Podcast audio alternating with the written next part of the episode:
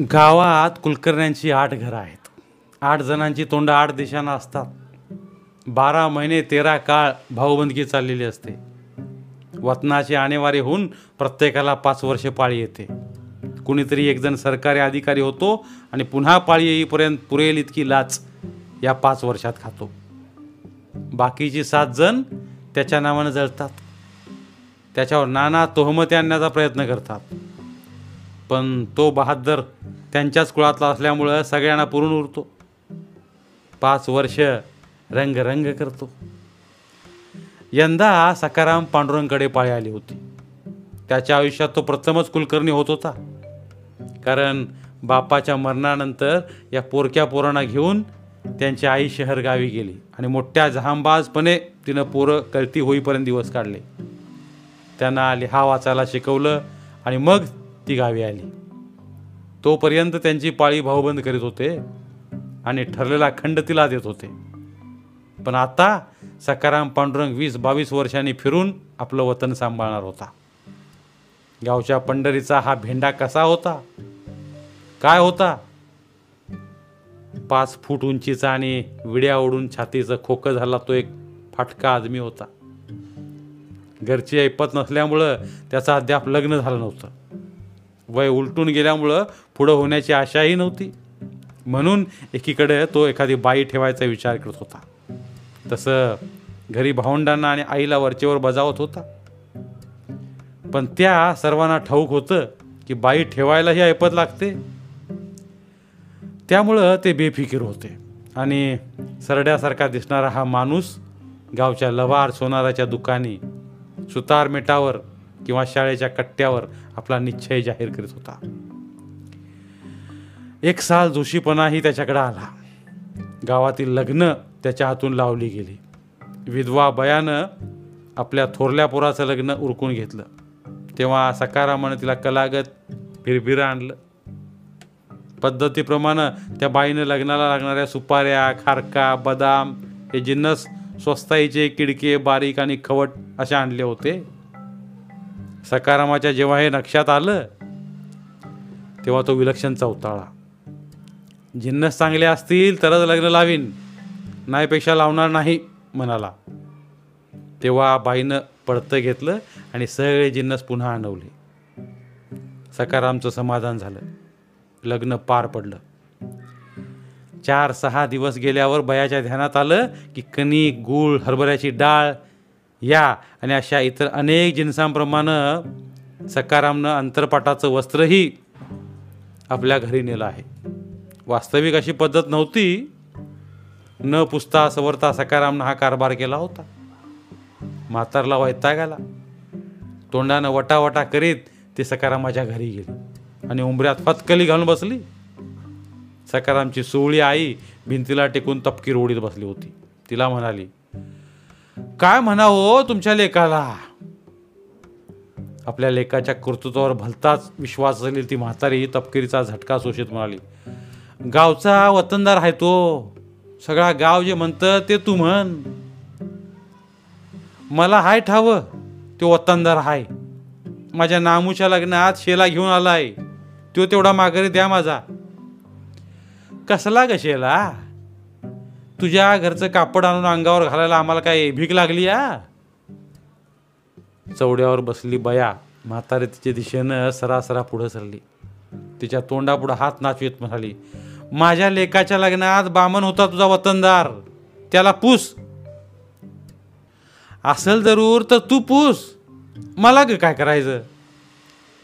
मला न विचारता नेला शेला अशी वहिवाट नाही. परत द्या. वैवाट तू मला शिकवतीस काय ग? आणि माझा लेख इतका हापापला नाही कापडांना? मनात आणील तर असल्या शेल्यांचा ढीग लावील घरात. हा. बायाला म्हणायचं होतं अगं पुऱ्या तुझ्याकडे चळका इतका तालेवर आहे तुझा लिओक तर छप्पन ठिकाणी मुरड घातलेलं धोतर का असतो येड्या पांगड्यांची लग्न होतात आणि त्याचं का अजून झालं नाही? पण तिला गावात वागायचं होतं. आज ना उद्या कामधंद्यासाठी कुलकर्ण्यांची नड तिला लागणार होती. सकारामच्या हाती आज सत्ता होती. तेव्हा ती मऊपणानं बोलली होय बाई हाय तुझा लेख तालेवार आम्ही गरीब माणसं. माझं पोरग थंडी वाऱ्याचं त्यो शेला पांघरल. बया अशी खईला आली तेव्हा म्हातारनं तिला उडवून लावलं मला तुझा शेला ठाऊक नाही. लोक चावडीवर गेलाय. तो आला म्हणजे त्याला विचार. माझं टाळकं उठवू नकोस. आणि ती भुईला हाताचा रेटा देऊन उठली.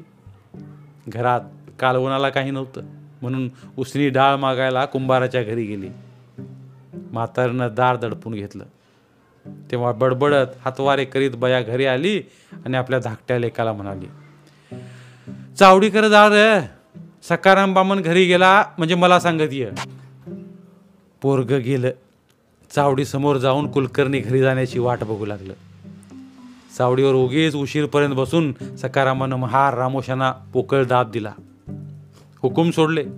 शिव्या घातल्या आणि पोटात भूक ओरडू लागली तेव्हा चौगुल्याकडून तमाखू मागून घेऊन दाढीला धरली.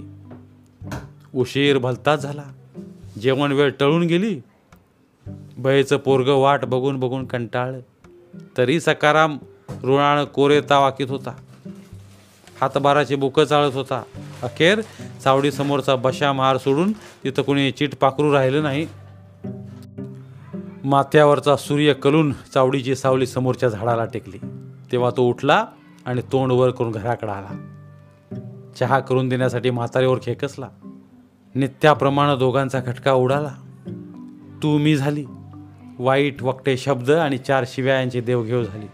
तेव्हा म्हाताऱ्यानं चहा केला आणि पंचपात्र भरून लेकापुढं ठेवला. बयाचा पोरगा घरी धावत गेला आणि सकाराम घरी गेल्याची बातमी त्यानं आईला सांगितली. ती ऐकताच हातातलं काम टाकून बया लगा लगा सकारामाच्या घरी गेली. उंबऱ्यात बसत म्हणाली अव कुलकर्णी. पण तिच्या हाकेला सकारामाची म्हातारनंच ओ दिली. ती स्वयंपाकघराच्या आडोशातून ओरडली कोण आहे? कुलकर्णी घरी नाही. पण बयाला बरोबर पत्ता लागला होता. हं? नाही कसा? आत्ता चावडीकडनं आलेला मी बघितला. बयानं पाळत ठेवली असली पाहिजे हे म्हातारनं ओळखलं. धूर्तपणानं उत्तर दिलं. आला होता खरा पण लगेच धोतर घेऊन आंघोळला गेला विहिरीवर. कंच्या विहिरीला. मला ठाऊक नाही गावात काय एक विहीर आहे? मग बया बसूनच राहिली. कुलकर्ण्यांची गाठ घेतल्याशिवाय ती उठायला तयार नव्हती. काही न बोलता सवरता ती गबा वानिनीसारखी दारात धरण धरून बसली. पण तास झाला दोन तास झाले तरी आंघोळीला गेला सकाराम पाण्यात पडल्यासारखा तिकडंच राहिला. घरी आलाच नाही. म्हातारी स्वयंपाकाला लागली आणि बसून बसून बयाच्या पायाला मुंग्या आल्या. तेव्हा ती चढपडून उठली आणि म्हणाली मी जाते.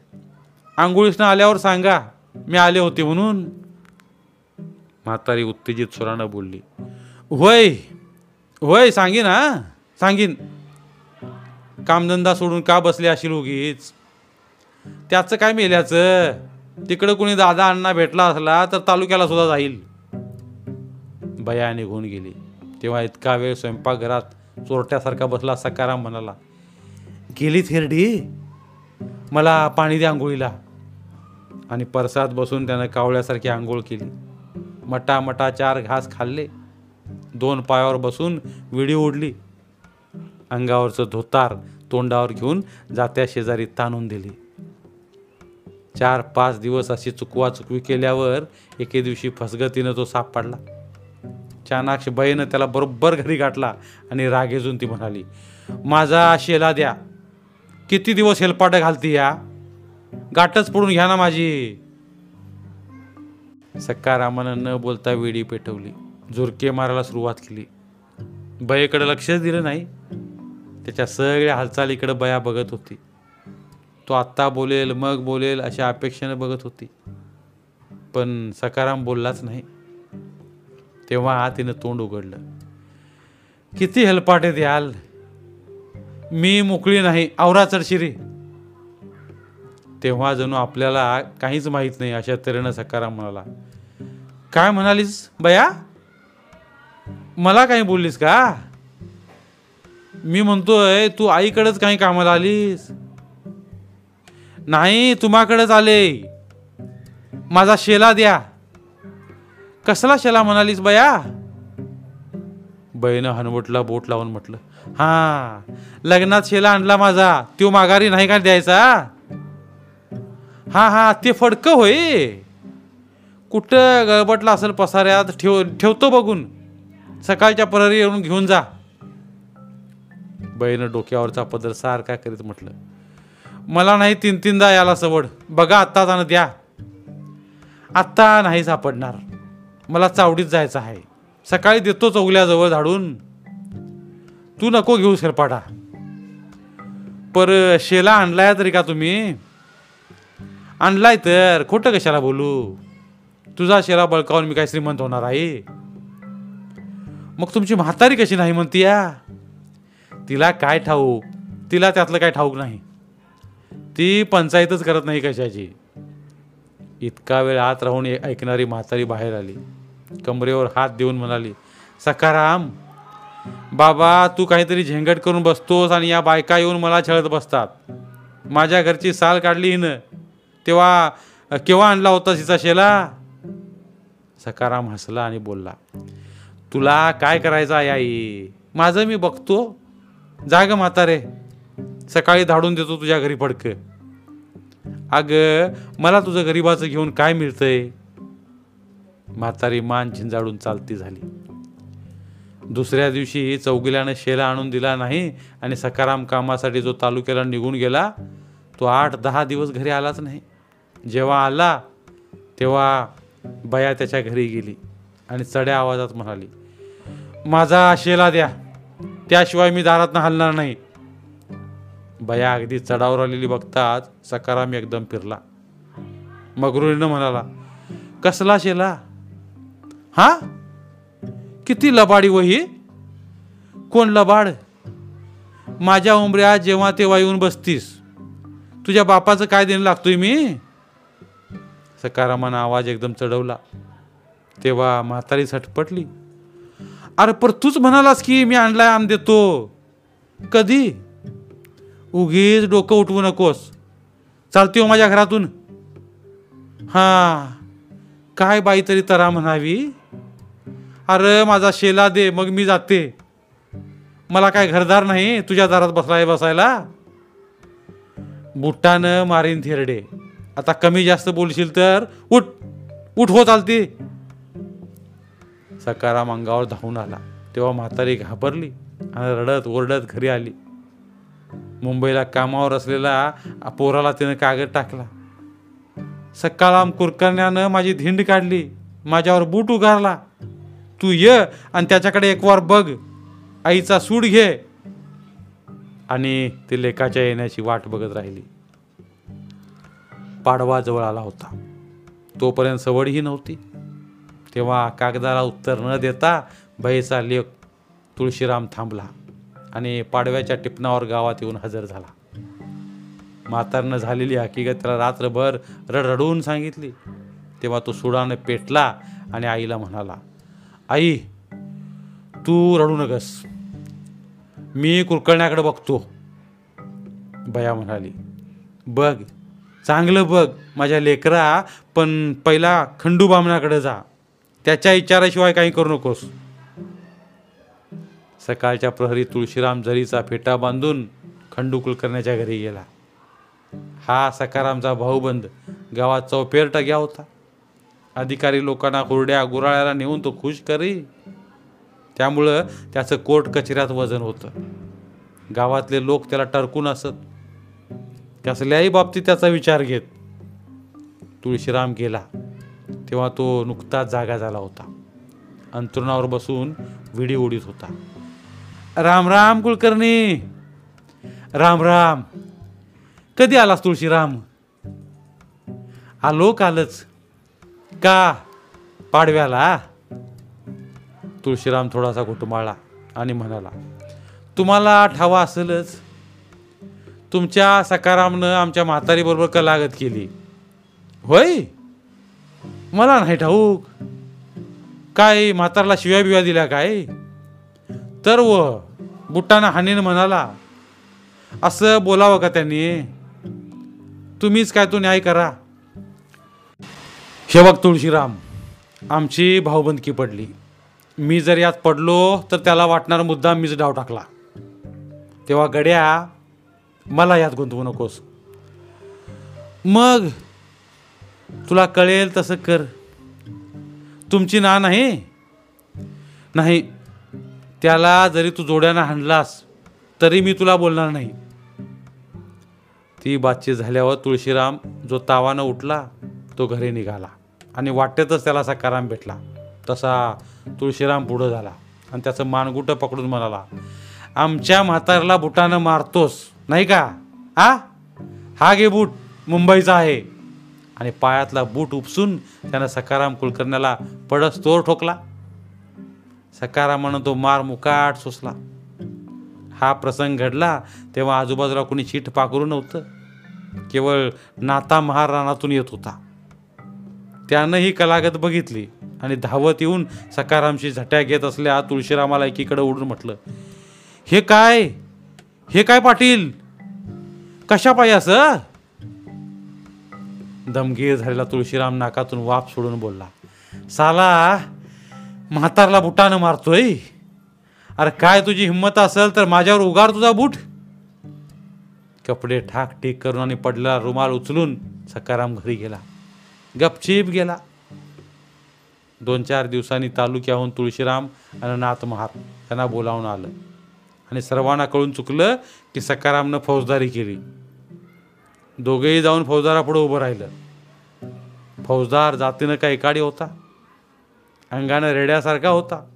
त्यानं नात्याला विचारलं काय र?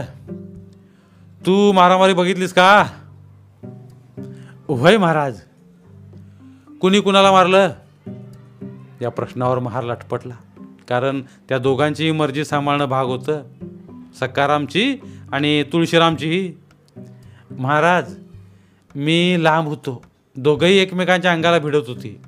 मग कुणी कुणाला मारलं हे परमेश्वराला आणि त्याचं त्यांना ठावं खोटं सांगतोस. साल्या नीट बोल. पण महार नीट बोल ना तेव्हा फौजदारनं त्याच्या कानाखाली काडकन आवाज काढला. तेव्हा तो कळवळून बोलला आम्हा गरीबाला का तू शिशी साहेब? खोटं सांगून आम्हाला काय फायदा? ह्या तुळशीरामाने कुलकर्ण्याने बुटानं हाणलं. मग फौजदारानं महारला सोडलं आणि तुळशीरामाला पेचात धरला. तेव्हा ते पोरगं घाबरलं आणि खंडू कुलकर्ण्याकडे येऊन त्यानं त्याचे पाय धरले. मी मरतो ह्यात. तुम्ही वाचवा. लेका आम्ही काय करू? आता भोग शिक्षा वरीसभर आणि ये सुटून. नगा नगा. माझी नोकरी जाईल माझे म्हातारी मरल. तुळशीरामानं फार विनवण्या केल्या. तेव्हा खंडू म्हणाला बरं मग असं कर. फौजदाराला द्यायला पाचशे रुपये दे माझ्यापाशी. ते घेऊन ऐकला तर बघतो तो. मग तुळशीरामानं बायकोच्या अंगावरचं किडूक मिडूक विकलं. आणि पैशांची भरती केली.